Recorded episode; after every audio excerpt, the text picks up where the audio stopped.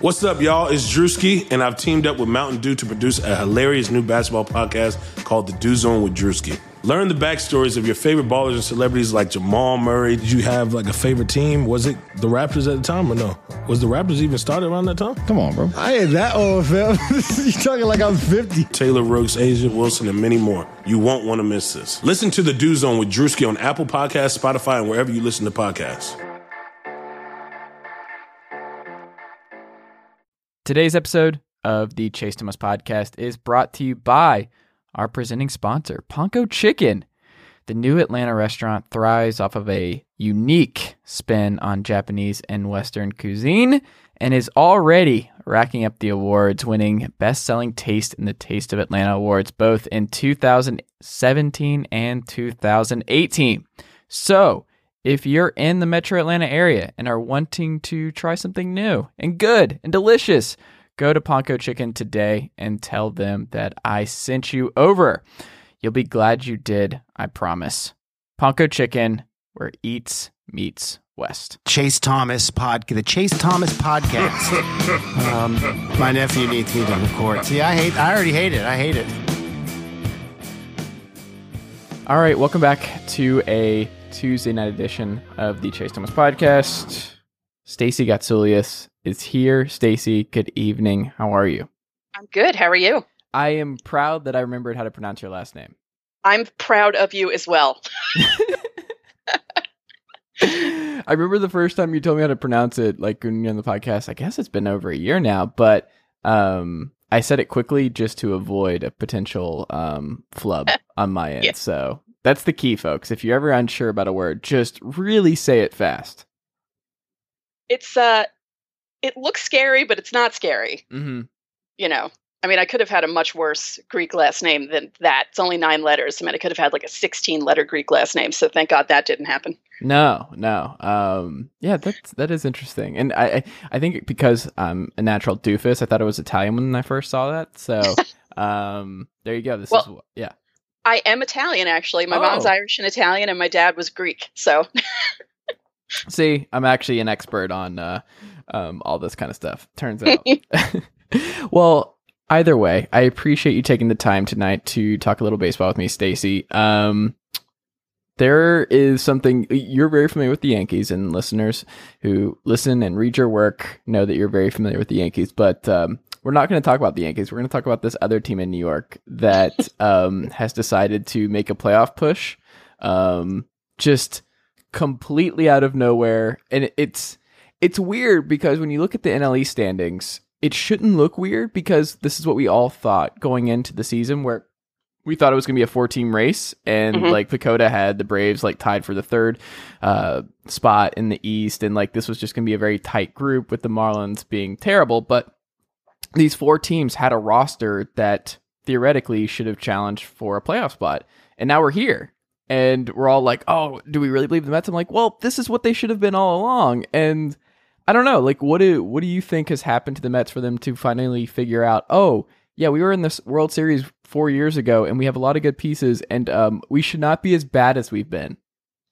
yeah, I don't know. It's really weird. I mean, this hot streak that they're on, you know, I don't know if they'll be able to sustain it because they're playing at their current like their current record is what their Pythag is. Mhm. So and I don't think when they calculated the Pythag they figured that the Mets would be winning 9 out of 10 games to get there.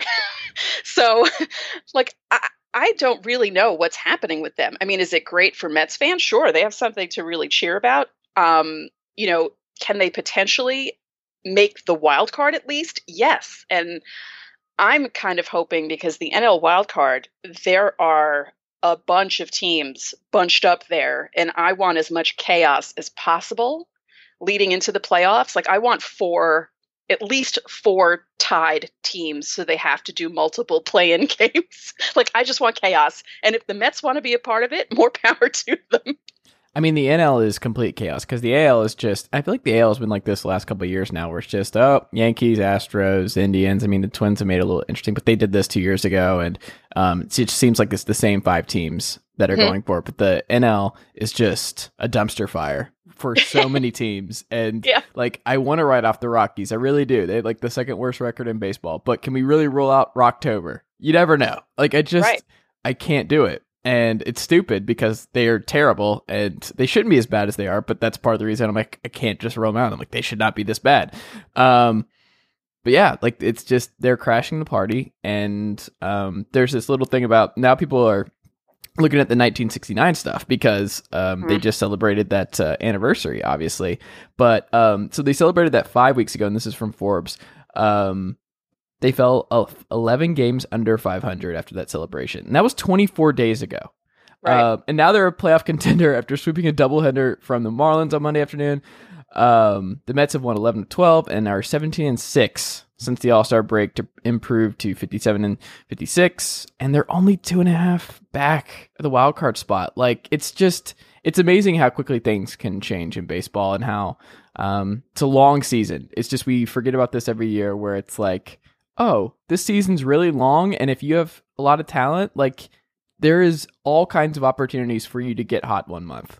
hmm And the opposite's true because the same Mhm. thing could go the other way, where a team is doing really well, and then like the Red Sox, they sweep the not sweep the Yankees, they beat them three out of four, and they're thinking, okay, we're working our way back into the AL East race, and then they get swept back to back by the Rays and the Yankees, and they lose eight in a row, and they find themselves 14 and a half back now. So it's it's baseball is great in that way because it can go either way. Like you can have a really good week, you can have a really bad week, and you can um, pretty much kill your playoff chances in that little amount of time this far out from the playoffs. Yeah. And I think that's a good thing though. Like I love that like even if we talk ourselves into the the Mets and like there are a lot of Braves fans are like, "Oh, no, we're we're fine." And they're not really worried about um anyone catching them. I mean, they're up several games in the NL East and they have a lead, but they're not playing well right now and it's just like things can change on a dime. Like this they could have a really bad month. Um July should have been worse based on their schedule, which leads me to the Mets schedule and that I don't know if you've seen who they've beaten on this 17 of 23 streak, but it's not a lot of good teams. But at the same time, I'm Right. not going to penalize a team for doing what they're supposed to do, which is beat up on the bad teams. Exactly. And that's the way you make it into the playoffs. You have to beat everyone, the good teams and the bad teams. That's what the Red Sox did last year. Yeah.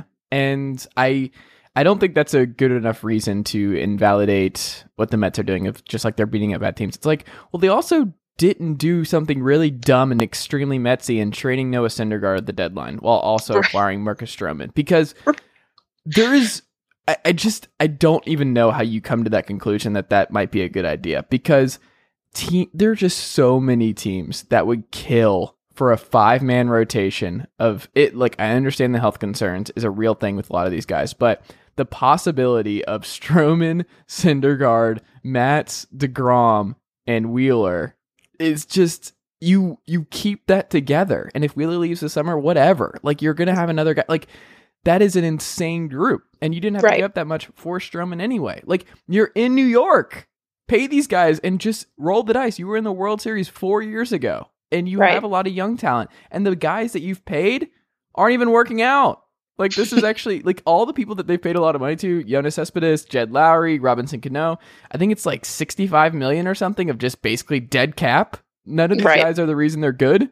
I just it's un it's so extremely metsy. Sure.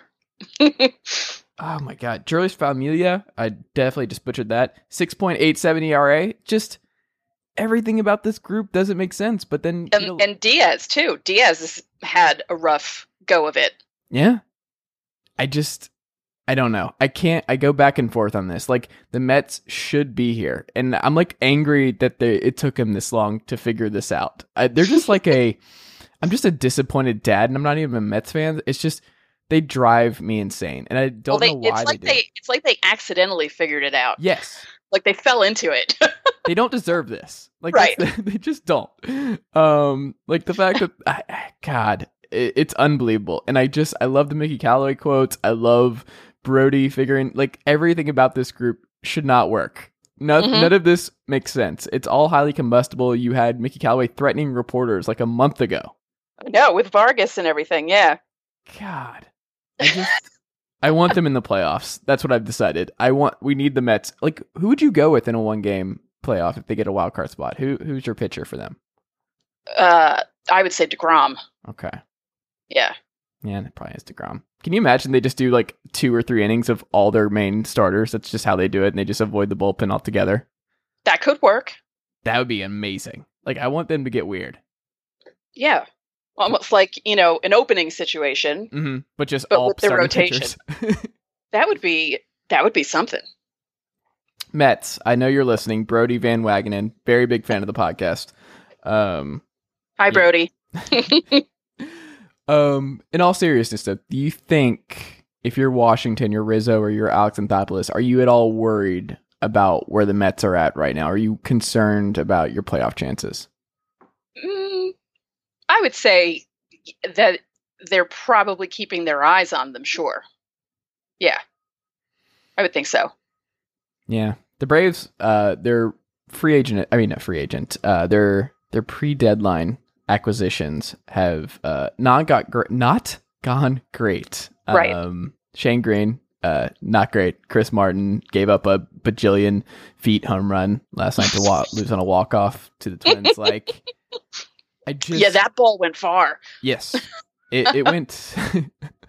it was a very it was a very mean home run. Is, is Mhm. what I would say. And if they don't figure out the bullpen, I mean, I went back and forth on this. I don't know what um what you thought about what the Braves should have done at the deadline, but I I was okay. Like you could no contender should ever like avoid just taking flyers on relievers. That's just what you do.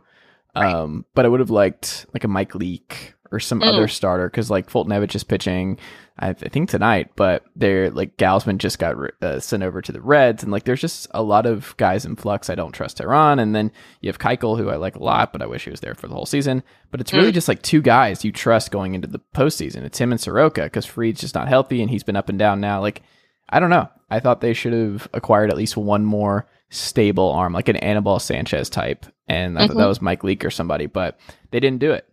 Right. Well, there are a lot of teams that didn't do things at the deadline that you were expecting them to do. Well, like I'm surprised that well, no, I'm not surprised that the Yankees didn't do anything because I I felt that in my gut that they weren't going to do something because they were going to do the whole Cashman's whole thing is oh well Severino's coming back, Mhm. Betances is coming back. We have guys coming back from the IL, so it'll be like we made trades, which I'm kind of like whatever. Um, and then you look at the Yankees. I know we weren't supposed to talk about them, but no, we can because I'm talking about the Braves. I think like ultimately we have to talk about our teams on every podcast. Yes, okay. You know, right now they're 73 and 39 hmm pretty good. with, with like 55 guys on the IL. hmm You know, it's Yeah. like every day there's a new injured player, and they're not minor injuries. They haven't had Luis Severino all year. They haven't had Dellin Betances all year. Giancarlo Stanton basically has been out all year. Um, they lost Miguel Andujar for the year, um, and then you have these guys. You know, Gio Urshela, Mike Tauchman, um, even uh, Breyvic Valera last night, like, like, or Valera. Like, wh- how are these guys doing anything? Like, I don't understand how with all of those injuries and the guys that have taken the place of the injured players, they shouldn't be doing this well. It's weird. You didn't and with even their mention DJ LeMahieu, who got serious AL MVP hype uh, about a month ago, and Yeah. that's just like if you're a small market team, this is why you hate the Yankees. You're like, what the fuck is this? DJ LeMahieu? Are you kidding me? This guy is a superstar now. He just goes to New York, and they and Brian Cashman gets to just be like, "Yeah, we had our eye on him for a while, and we just thought um, he could be better than Machado this year." Like they, you can have those quotes where it's like, "Okay, man, uh, okay." okay, whatever you say. Yeah. Like I understand you can say that now because it's worked out, but like, all right, bro. And I just that's like the most Yankee thing ever, where they just like DJ LeMahieu. What? How Well, is this happening? The thing that's funny is, you know, pitchers will go to the Yankees and they can't pitch. Mhm. But for some reason, guys who go as offensive players, they do well. It's like the Yankees and the Astros. Like, you know, the Yankees pick up all the good offensive guys and the Astros get all the pitchers to pitch well. Yeah. It's very strange. But yeah, the Yankees should not be doing as well as they're doing. Um, you know, they did have that rough stretch that I mentioned part of it when they were they lost three out of four in Fenway. And, you know, they did they split a series with the Twins? Was that a split? Or two out of three, but the series was just crazy. You know, the starters couldn't last long. They were giving up tons of runs, and you know, the rotation has kind of calmed down a bit. And you know, it was funny that the Yankees didn't do anything at the deadline. Fans were really pissed, and they haven't lost yet since the trade deadline. So maybe maybe Cashman knows what he's doing.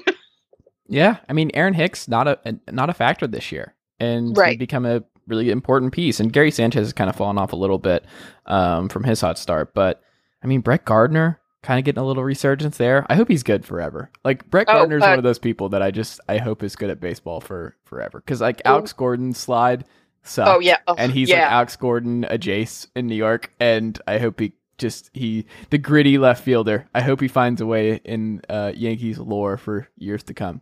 well, DJ LeMahieu just hit a 433 foot home run. God, he has a three point nine WAR. He leads this team in WAR offensively. Like it's And- just yeah, and he has a new career high in home runs away from Coors Field, which totally makes sense. oh my god. And Rockies, like you know, the Rockies are just loving this terrible season. DJ LeMahieu, they, who they just didn't want, and LeMahieu talked about being hurt that they didn't want him, and then just uh, doing this. Cameron Maybin, the Mhm. noted great 32 year old with a 137 WRC plus with the Yankees, like just that's the and Gio Urshela, they traded him for cash last year, and he's, you know, it's it's really unbelievable. This is a very strange. I think for everyone, I think for every team in baseball, it's just a weird season. yeah. Um, you do need to let Clint Frazier go. Like you need to free, Ugh. you need to free the Pythons. I, I just I can't I can't don't even get me started on that because I'm so mad at the Yankees for what they're doing to this kid. It it drives me crazy. They should have traded him. Why I I, think they just want to keep control over him. Cashman's really waiting for the perfect trade for for him, and I just Mm. Yeah. I don't know who that is. But I mean, would you have done it for Bumgarner? No, I didn't want. Bumgarner. I wanted Stroman. And that wouldn't even cost. It probably wouldn't have cost Frazier for Stroman. well, I don't know because it felt like um you know with the Yankees like people want Yeah, I maybe they just would have been meaner. yeah, I joked on Twitter that, you know, teams ask the Yankees for like four prospects, a yacht, and stock options, and then they, they'll take a bag of balls from other teams. I mean, it's not a bad strategy. It's the Lakers No, thing where it's like what they did. I mean, what the Pelicans did to Los Angeles. They're like, I think teams around the NBA are just like, we're going to make this as difficult and painful as possible because we all want you to be bad at basketball. right. People want the Yankees to be bad at baseball. And they're not yet. No, it's not realistic, but I understand the sentiment. I was saying this today on my podcast that, you know, Yankee fans overreact to every loss. And the last time the Yankees were truly bad and under 500, I was in high school. And I'm turning 45 in three weeks. So Yankee fans need to calm down. Yeah, it's um, it's gonna be okay, Yankee fans. Mhm. Um, where it might not be okay, or it might be okay, depending on who you ask. Mm. Um, the Rays should they have been more bold in trying to fend off the Red Sox and the A's and the rest of the AL wildcard contenders? Yeah, that was also strange. Um, the Rays and the Red Sox, I was kind of surprised that nothing really. The Red Was Sox was, here. I think, more surprising for me, but it's just because Yeah. the Rays, it's how they operate. But the Red Sox just insistence on just not doing Yeah. anything about their bullpen is just weird. Very strange. Yeah, yeah. I could. I actually couldn't believe that. I was expecting them to pull off something at the very last second, like the Astros did, Mhm. um, and they didn't. And I thought, okay, are they just punting the season? Which doesn't Yeah, make like- sense. No, no. Um, you know, and they'll like to blame the World Series hangover, but you know, look at all the other like the uh, um, the Dodgers have made the World Series two years in a row. The Royals made the two the World Series two years in a row. Um, it, I don't think there's a World Series hangover. I think that's a bunch of bullshit. They're just going to cling. It's a cling- World Series like being che- like I don't even know what to call this. It was just being cheap after winning the World Series. Like if they just Mhm. re-signed Kimbrel and gave him the, those years, like you're the Red Sox, you have a top five payroll. This is just something you do. There was not a better option, and if you're not going to address it, for sure do it. Um, I mean Joe Kelly too, but it was just they they just didn't address it, and now they're now they're it it it's just it's not working. And it's just bizarre. Dombrowski, as a, aggressive of a general manager that he is, for him not to, to do more stuff. I guess part of it is the fact that their farm system is now just deserted because of their moves the last couple of years. So there's just not a lot of stuff they can offer for top of the line guys at this point. Right. Um, I don't know. They're in a weird spot. Well, I mean, as a Yankee fan, I'm kind of glad. Yeah, you're like smiling. You're like, yeah, this is great. Um, I love it. Um, Like this is fabulous. I don't want the Red Sox to win, win another World Series until 2104. So if uh, the baseball gods can get that going, that'd be great. but do you want Travis d'Arnaud to be the best catcher in baseball? Because that might be the case now. Oh my God. I'm so glad the Yankees don't see the Rays for, uh, they only have two more games against them, and it's like the end of September because he was just, I wanted to kill him. Through the TV, I wanted to kill him. I'm like, why are you suddenly hitting all these home runs against the Yankees? Like, where'd you come from? And let's talk about that. Let's talk about all the home runs that are being Mhm. hit. And guys, Austin Romine, his last two home runs have been like 400 plus feet Mm-hmm. like no there's nothing wrong with the balls the balls are perfectly fine this is totally normal Austin Romine is 30, but I feel like he's been in the Yankees pipeline for at least 35 years. It feels that way yes I've known about him. I remember him as a prospect I, like years ago. Like he was in that Francisco Cervelli like time period, like Tyler Clippard and Yeah. Joba and all those dudes. Like he was in that group and he's just like the last guy standing. I he's just going to be there forever. right God. Austin Romine. Shout out to him. Making a career Yeah. out of nothing. Like he doesn't belong. This should not still be going on at 30 years old, but good for him. I don't know. Um, do you think the Rays could have the best rotation in the American League come playoff time? Is there a case for that? no Okay. astros It it like is it too top heavy or is it just it's definitely the Astros? i think it's definitely the astros Okay. yeah I really like that. I guess it's just kind of thinking about like, is there who would you be more terrified of in a three man rotation with? I mean, Snell and Glasnow and those dudes. I'm like, huh. I think both. not that be- they're bad i think they're a very close second yeah. I, it- that's maybe what I'm looking for. They're a close second, right? You can make Yeah. the case they're close. oh sure sure yeah it's not like yeah they're definitely close Yeah. The way I guess I, I'm also just not a huge Wade Miley guy, so like I just wouldn't be surprised if that just like imploded come playoff time. And um, I don't know. It it just depends on how you feel about guys like him. I mean, Peacock's not great. Um, I don't know. I just think I like the Rays' depth more than the the Astros. well i just don't understand why these guys all go to the astros and suddenly start pitching like hall of famers Mm-hmm. Like Sanchez went over, and all of a sudden it was like, oh, he's throwing six innings of no hit ball. That's totally normal. Like, like where'd that come from? It's that. I mean, uh, some people were saying that. Um, now I can't remember which pitch it was. That Toronto made him get away from a certain pitch, and then he used it when he was pitching with the Astros the other night, and that's what helped him. hmm. Because it's kind of like the Yankees were what they did to Sonny Gray. They were trying to like change his way of throwing and telling him to throw more off-speed stuff, and it just totally screwed him up. And now that he's back on a team that's not as high profile as the Yankees and a pitching coach that's not as lazy as Larry Rothschild, he's doing better. Lance Lynn's doing better. All these guys who were with the Yankees are doing better now that they're not there. That's another thing that drives me crazy. I went off this whole off season about why is Larry Rothschild there? He doesn't do anything. it drives me crazy. And he'll probably be there forever. Forever.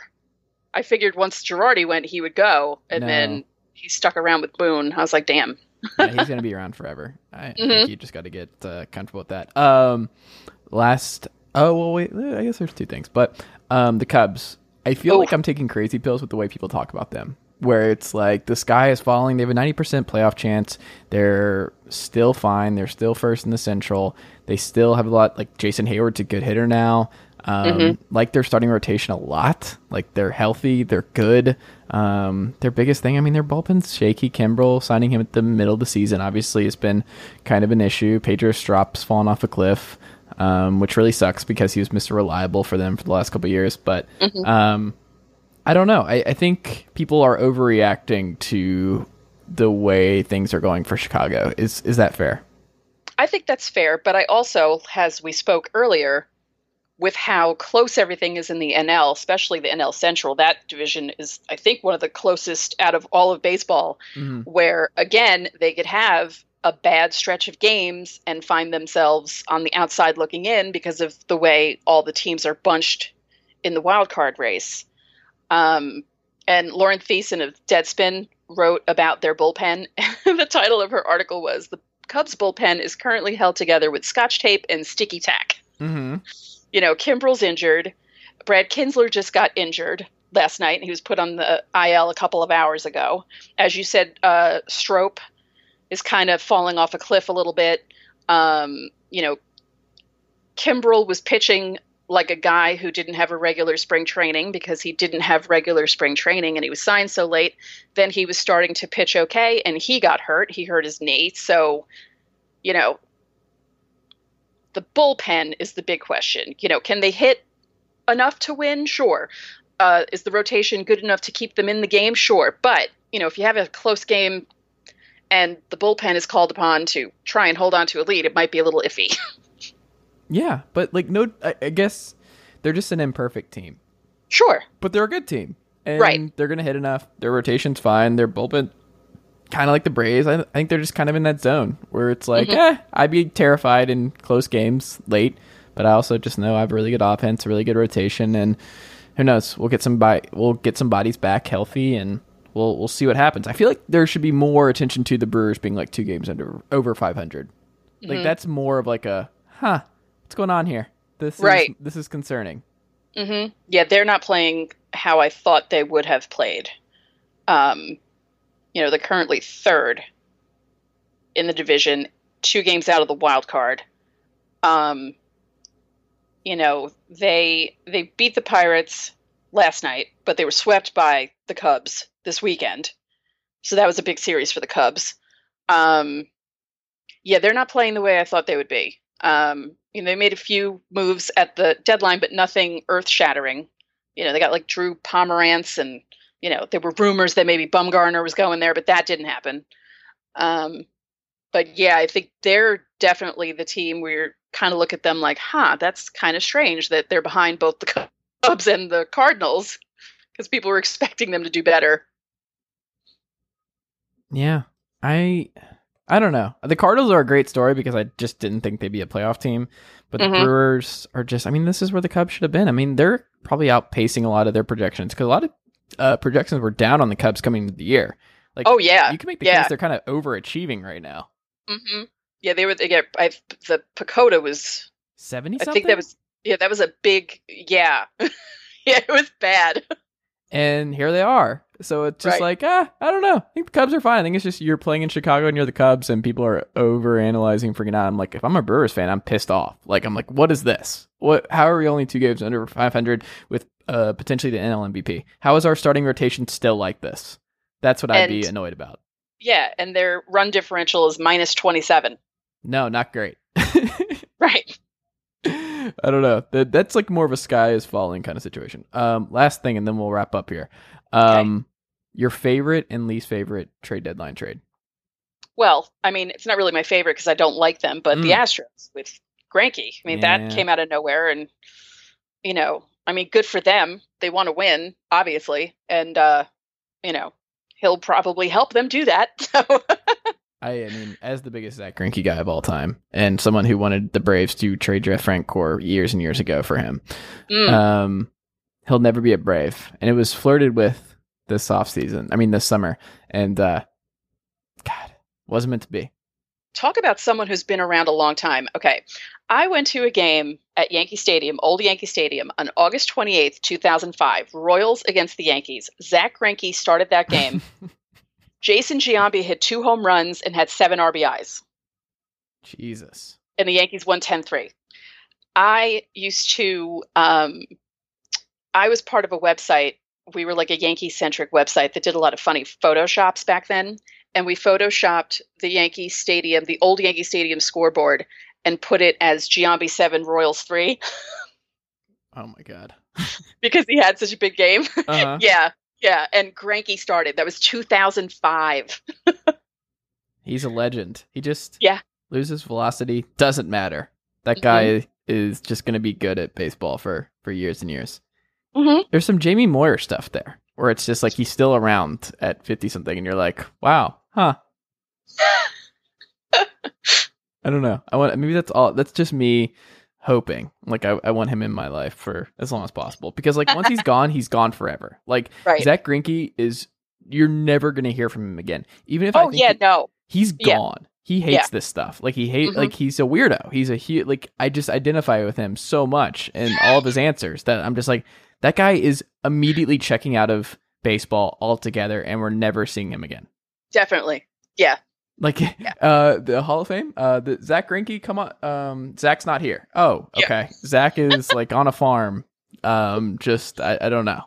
Zack's somewhere else.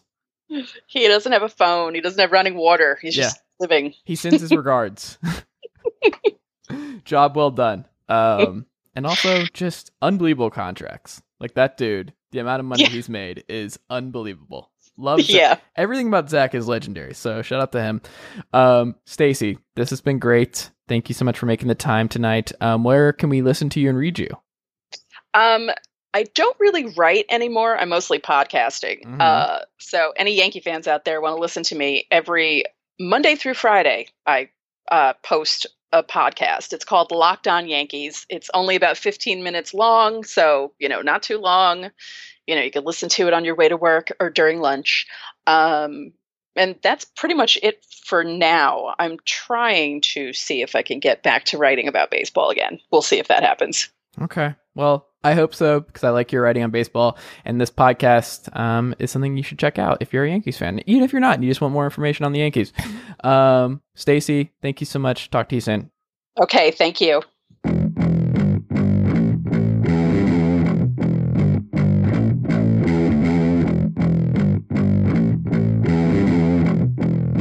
All right, we're back on the Chase Thomas podcast, and I am now joined by someone who is very familiar whether or not Texas is indeed back. Kaelen Jones out of the Athletic. How's it going, man? Good, Chase. How are you doing, bro? I'm uh, I'm good. How are things at the Athletic and uh, you know the Texas beat these days? Uh, it's going great. Um, I just got down to Austin. Um, you know, the Longhorns are in the middle of the preseason training camp, so you know everything is, is going pretty well, especially on their end because, um, as, as you mentioned, the question is whether or not they're back. So, you know, the vibe around campus and within Austin itself and around the team is very positive. You know, going into a, pretty pivotal year. So it's year three, and um, I think that makes everything pivotal. And there's just uh, been a lot of stuff with Tom Herman uh, just over the years, and he's done some pretty interesting stuff, uh, to say the least. He's an interesting guy, um, but he's recruiting at the level you need to to really actually get back in just that Power Five juggernaut status. And I, I guess I'm still just curious, like what the expectations are, because I wonder how much of it is the Oklahoma game, how much of it is the fact that they beat up UGA in their bowl game heading into the offseason. Like, what is the atmosphere, and what um, do you think the like? What do you think the expectations are internally, and also um, what the fans are? Are they on the same page, or is it different? What What do you think? So uh, internally, I think that they expect, you know, to finish in the top 10. I won't say, you know, the goal, the desire, obviously, you want to be, you know, in the college football playoff. I think internally, though, they understand that they have a really young team. Um, they lost eight starters, you know, full time starters defensively. They point out that a lot of guys played, uh, the younger guys who are, you know, elevated in the starting roles now do have some starting experience, but um, I, I think the biggest thing for them you know, going into next year is, you know, finish within the top 15, within the top 10, and, you know, potentially, you know, push for a college football playoff bid. Um, as far as, you know, like the expectation externally, I think fans understand that, you know, maybe saying they're a top five team, like Sports Illustrated rating them, you know, in, in their preseason polls, a number five team. And I got a lot of feedback saying, oh, I don't know about that. So, you know, the fans are kind of realistic in that regard. But you mentioned it before, like, you know, Tom, Tom Herman has done a phenomenal job in terms in terms of recruiting. When you look at the past uh, two or three classes, they've all finished within the top five in 24/7's ratings. Um, and so going into this year, you know, the infrastructure's there. Like a lot of the guys, you know, who are within the program are, you know, Tom Herman's guys. And I think that the culture is kind of it, the tone is kind of set, you know, for the groundwork that they want to, you know, build off of going forward. Um, uh, so you know, and that all being said, I guess like I would put them, you know, like nine win. I keep saying nine or ten wins. Um, I'm conservative in that sense because I, I think you know the Big 12 is very tricky and they have a younger team. But in terms of talent, they should finish within the top 10 potentially push for a top five bid, depending on how you know they play against LSU's week two and Oklahoma uh, when they face in the Red River Showdown. How much do you think this group and this coaching staff looks at the Georgia game? Because I feel like that got lost under the rug of just what they did, and like Georgia has moved on. But like, do you think Texas and I know this is a young team, but do you think that's something that's just been etched in their mind of like the last time we played football was against a team that everybody just thought was the second best team in the country, and we just wiped the floor with them? So the funny part is, you know, Tom Herman actually, you know, has this policy for his players on campus where you know they don't wear any Sugar Bowl gear. Like there is when you refer, yeah, when you refer to last year's team, it is them. It's not us, hmm. and that's what Tom Herman was saying. So the mentality really is, and he always says this or says this. You know, like you take you take every single day by day. It's not even game by game. It is literally one day at a time. So I think you know, moving forward, they they don't really care about that Georgia game, or it's not that they don't care. You know, it's a great you know thing to build off of, but in, terms of moving forward, they want to you know potentially outdo that team. They want you know the bar to be higher than just a New Year a New Year Six bowl. They want to be playing you know, or at least in contention for a national championship. So they they've put it behind them. The focus is moving forward. When is it time? Like when do you think the Texas brass are expecting this team to really be firmly in that national championship conversation? Do you think they have a timeline where it's like, okay, you've had your recruits, you've had this, like this is the year you better break through? Um, I, I think that you know probably internally, and I could probably you know get this info, and I really should. But the timeline, you know, for me, I would say this personally from my perspective. Like when you get a new coach, um, you should give them at least three years because you're filtering out, you know, whatever the previous regime was bringing in and their players and their culture, any remnants of that doesn't really get washed away really until year five, theoretically, because you have four year players and whatnot. They stay for four years. Um, so at least three years in, uh, Herman actually mentioned they're ahead of schedule when when you look at last year, and they were really fortunate in a lot of games. They went seven and three in one score games. Got had a lot of games come down to the wire, but you know that a lot of it was by design. They found ways to win, so credit to them. But at the same time, um, you have a lot of inexperience, or maybe not inexperience. They're determined. They're determined as youth, you know, going into this season. So, I think personally, um, this I personally don't think this is. I think next year, if you are expecting Texas to firmly, you know, confirm that they're back, I think next year's year where you have that hard discussion about whether they are back for real. I think this year they'll be around. They'll they'll play at a similar level in terms of results, I think they'll probably be a better team overall. But in terms of you know win loss record, they could probably shoot for a nine win, ten win season. Interesting, because I do wonder with all of this hype now that like I I think there is a chance they have a better record last year than they do this year, and like you said that this is a better team. And I just wonder what the narrative is around that group if that's the case. Yeah, I mean, like the national narrative is, you know, mentioned like Texas is Texas back. That literally is the narrative. Mm-hmm. Like, and and everyone's going to drive it because you know such a polarizing, you know, it's a blue blood college football team. It's also and, just fun. I just love it, saying is Texas back. I hope exactly. that's a question forever. you know, and, and, you know, admittedly, it's fun for me too. Like I grew up, um, down in Southern California. I remember watching that Rose Bowl game. I, you know, just the impact that Vince Young had, you know, an entire generation, not only, you know, people our age, but, you know, older people too who love Texas football and college football in general. Like, you know, when Texas is playing well, college football is a lot more fun. And when, you know, they're as captivating a, a program as any within the entire nation. So I, I think that narrative is being driven on, you know, externally. Internally, though, the question isn't whether is Texas back. It's is this group ready to, you know, make its own mark. This is a group that's trying to make its own legacy, not, you know, necessarily worry about the past, but, you know, trying to move forward and, and, and you know, carve its own, you know, narrative of, you know, we are here, not are we, not we are back. What makes Sam Ehlinger so good? That's a good question, man. Because you know, truth be told, um, when I first took the gig, I was like, okay, I remember Sam Ehlinger. Like, it, I'd watch the games. I remember watching the Kansas State game. I remember watching like West Virginia and the Oklahoma games, and even the Georgia game. And I was like, okay, this kid's solid. But going back through this tape, like the comparisons with Tim Tebow are fine. Like I'm all for that because they they play very similarly. But in terms of arm talent, um, maybe not necessarily arm strength, but in terms of just having good touch, I think Ehlinger has the potential to be a pro quarterback. Not necessarily a starter or, you know, I, I don't want to say like he's a top 10 guy or elite player, or all that. I'm just saying, like, I think he has NFL talent down the road because what he displayed during his sophomore year, especially in terms of not, you know, turning the ball over, that was huge. 25 5 uh, touchdown to interception ratio last year. Um, ju- just what he's able to do in terms of manipulating defenses and taking advantage what's underneath, specifically over the middle of the field, and then what what he provides you as a runner too. I think he's an extremely dynamic player, so it doesn't surprise me at all that you know people are hyping him up, you know, to be a potential Heisman candidate or dark horse Heisman candidate, and he he might follow through. And it wouldn't it honestly wouldn't surprise me. And in terms of just the human being, like he has a lot of poise um, and understands, you know, the gravity of the position that he's in. And he's a, a very clear and vocal leader on the team. Everyone respects him, looks up to him. When he speaks, they listen.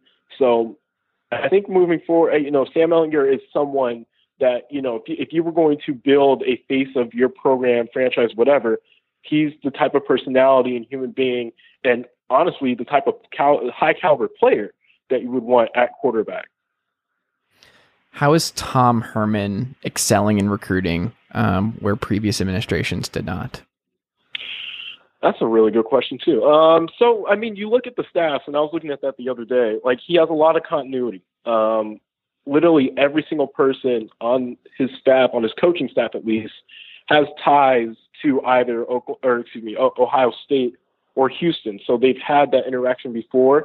Um, not to say that you know Charlie Strong's regime wasn't there, but I think you know he just gets it. I, he comes from a national championship, you know, winning background. He's been around Urban Meyer, who you know when you look at Ohio State and what what he was doing at Florida too and Utah. So I mean, Urban Meyer's background. He's been in the room and he's seen how it's done in terms of being able to pluck recruits from necessarily wherever. And then you have the advent of being in Texas.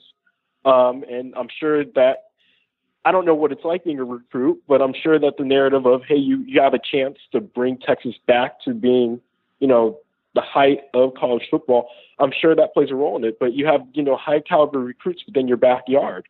Um, and what Tom Herman has been able to do, especially in the age where other schools have been able to, you know, infiltrate Texas and still, you know, steal some of the top recruits. What he's been able to do over the past two, three years, with and you know, establish top five recruiting classes. And again, um, just you know earlier this week, this past week, that you, you saw and the five star for the 2020 class of Bijan Robinson.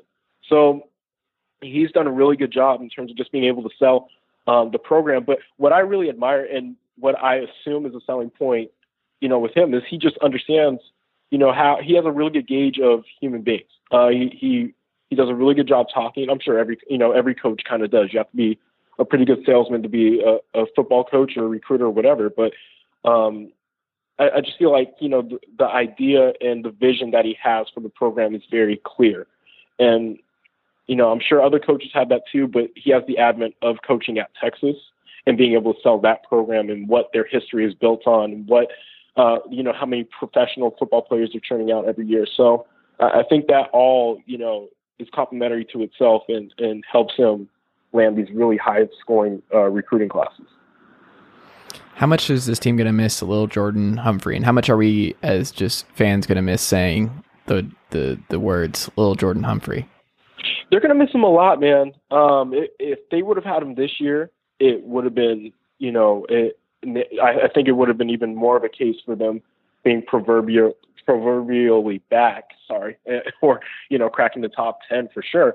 But um, you know, what he was able to do and what Texas was able to do with him schematically. Like you saw him in the slot a lot. He's a bigger guy. They were able to put him in the backfield. And I think New Orleans has, the NFL has him right now. And they're thinking about converting him to running back. He's just a really big dude and just a dynamic athlete. And they miss their, they don't really have that kind of, you know, player on the roster right now outside of Jordan Whittington, who's a phenomenal player, or at least he's going to be, but he's a true freshman. So I just think what Lil Jordan Humphrey was able to provide for them, they're definitely going to miss it, especially in terms of explosiveness, which is something that Texas struggled last year with. Who do we watch for on defense? Because it seems like with Herman and everybody else, we just always focus on offense, Ehlinger, mm-hmm. Humphrey, guys like that. Um, and they'll have a one two punch in the backfield, not a real clear number one like a D'Onta Foreman or somebody like that. It's just going to be um, a, a few different guys. But on defense, we don't really look at like what Todd Orlando's building outside of um, just the safety. Uh, yeah, Caden Like, yes, and it just cracks me up because he's like these guys just pop up like the Harrison Smith types, where it's mm-hmm. just like Tom Zbikowski. Like I don't know where these kids come from, but they just they come out, they look the exact same, they play the exact same way, and I just appreciate it. No, and he's a dog, and that's the funny part. They they have a really really talented secondary, like at least in the safety group, and even the cornerbacks are just young. So Jalen Green, um, he's a sophomore cornerback that I'm really high on. Um, I think he probably has like one year or two before he solidified as you know potentially a, a good player, but he has a lot of talent and a lot of potential. Um, you know uh, the other safeties too. I, I think that they just have a really solid safety group. When you talk about Chris Chris Brown, Brandon Jones, BJ Foster, who hits really hard, uh, DeMarvion Overshown, another sophomore. They just have a bunch. They have a really really solid collection of safety safety players. And if I were going to pick like a potential star player to break out, I would look at the defensive line. They really are going to miss Charles Omenihu. Uh, him breaking out last year and providing the sacks that he did was, you know, extraordinary and very tremendous and key for them in terms of winning a lot of their games. Um, Ta'Quon Graham, uh, he's going to step into that uh, that role opposite of Malcolm Roach on the defensive line. He's someone that I, I liked what he showed and flashed during the spring game, and from you know the reports I'm reading out practice, like he's he's uh, on on the verge of being someone that could potentially break out for them, especially uh, considering that they need it this year. They really need someone who can provide a, a legitimate pass rush. So we'll we'll see if he's that guy for them. How does the schedule look? Have you done a lot of just deep diving into what this schedule actually means. So when you're thinking about wins and losses and like what matters most um, for Herman in this group, um, what have you seen? Well, I mean, it sets up pretty well for them. They don't travel out of state um, outside of you know two or three games, so it's pretty huge for them when you look at especially the games that they have to play out out of state. Um, Iowa State, which is further down the road, West Virginia, um, but other than that, you know, they, it sets up pretty nicely. Um, I, I keep saying nine and three, but that's just because, um, you know, like the Big 12 is kind of a crapshoot. I mean, you're playing against teams like West Virginia, who could sneak up on you, Kansas State could sneak and win, TCU, potentially Baylor. So there's just a lot of games that, you know, could end up where, where they just don't match up well. But this is a favorable schedule. I think you know Ve- the early Vegas lines, but Vegas does tend to offer uh, you know lower lines on you know prominent teams like USC and Texas. Um, they they have them favored in ten of their games. A lot of the metrics have Texas winning you know around seven or eight games, which you know put them in the top twenty five. And it wouldn't really surprise me if it ended up being that low of a number. But personally, I think that they really should finish you know with at least nine wins. They they have a talented enough team and when you look at some of the turnover for some of these Big 12 teams, um, they they should be able to overcome that. do you think Tom Herman and this group is looking around the state of Texas with the different hires? And we'll wrap up here. Um, Jimbo Fisher, obviously building a, a recruiting juggernaut in uh, College Station. You have Dana Holgorsen now moving over to Houston, his old stopping grounds, and we know what he can do um, with smaller programs like West Virginia. Um, you have Matt Rhule, um, NFL mm-hmm. experience, all that kind of stuff, where he we don't know how much longer he's going to be there. Um, we'll see, but um, him just getting that program to where it's at is kind of remarkable. Um, yeah. And then you have Wells, who's like the big wild card, where it's like he's not Kingsbury, he's not going to be doing the same kind of stuff. He brought over like his entire staff from Utah State. Um, so we'll have to see if he's a good fit for Lubbock or if it falls apart. Like we don't really know what kind of recruiter he's going to be in that area and all that kind of stuff. I mean, you still have Sonny Dykes at SMU, and he'll get a certain kind of guy, but um, and then of course Gary Patterson and TCU. Um, I, that don't get mad at me, Horn Frogs. I almost forgot about you, but yes. Um, do you think that is a potential problem in the coming years because they have recruited really well right now? Mm-hmm. But do you think that is something of a concern of just how many great recruiters slash coaches are in this state now? Um, you know, it, it kind of already is. Um, not even just within the Big 12, but, you know, um, our Max Olson for the Athletic, like he did this really, really good deep dive about how, you know, when Texas A&M defected to the SEC, how that kind of opened the door for a lot of the other, you know, Big 12 teams to kind of pillage and take, you know, more prominent talent from um, Texas and even Oklahoma. So I think that door has already been busted down. Um, as far as, but I, I still think, you know, Texas is just so one, it's so massive, and two, there's just so many other talents, you know, within the state that I think Texas will continue to recruit well within the state, especially if they, you know, continue on this tra- trajectory of the program. You know, if they would win within the next if they make the college football playoff or even a New Year's Six bowl, you know, this year and next year, they're on a trajectory that you know I think is appealing to uh, the players out, you know, both within the state and outside of the state that would want to come and play at the university. So um, I, I think that's sustainable. I, I don't know if they'll continue, can, you know, consistently be like within the top five or top three. But if they win a national championship or two, and then I mean, it, it wouldn't surprise me at all if you know they're vying with you know Dabo Swinney and Clemson and Nick Saban in Alabama within the next two three years. I'm not saying this year or next year, but you know two two three four years down the road, it wouldn't surprise me one bit. All right. Well, um, this has been great. I really appreciate you taking the time, man. Um, what can we check out from you on theathletic.com? Uh, so I just did a, a piece on six newcomers that you know are expect not expected, but six newcomers that I think uh, could quietly play a role for Texas going into this year. Um, tomorrow I'll be at practice, so we'll have a piece, especially on the narrative. You know, like the idea of Texas being back. We'll have a piece on that tomorrow, so you can look out for that. Awesome. Well, thank you so much, man. We'll have to do this again soon. Good luck this season, and uh, I will talk to you soon, man. Appreciate it, Chase. And that'll do it for today's episode of the Chase Thomas Podcast. I just want to remind you guys if you like today's episode and you are subscribed on Apple Podcast or iTunes, I would really appreciate if you could take a second, leave the show a five star rating and a review. If uh, you're not an Apple Podcast listener, remember you can find the show on Spotify, TuneIn Radio, SoundCloud, Stitcher, uh, Google Play, or wherever else you get your podcasts. Uh, be sure to check out chasethomaspodcast.com where you can access all of my previous episodes and also find all my writing. I'm writing there fairly often.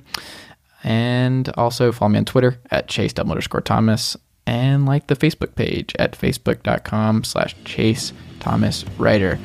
Uh, thank you for your support, and we will be back with another episode very soon.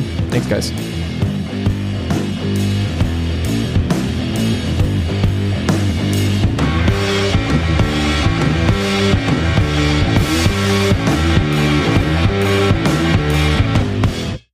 Nicely done, nephew. Chase Thomas Podcast. Hell yeah. Introducing Guinness Nitro Cold Brew Coffee Beer, blending the smooth, creamy nitro taste of Guinness with hints of coffee, chocolate, and caramel. Guinness Nitro Cold Brew Coffee Beer, your new favorite part of the day. Look for it where Guinness is sold.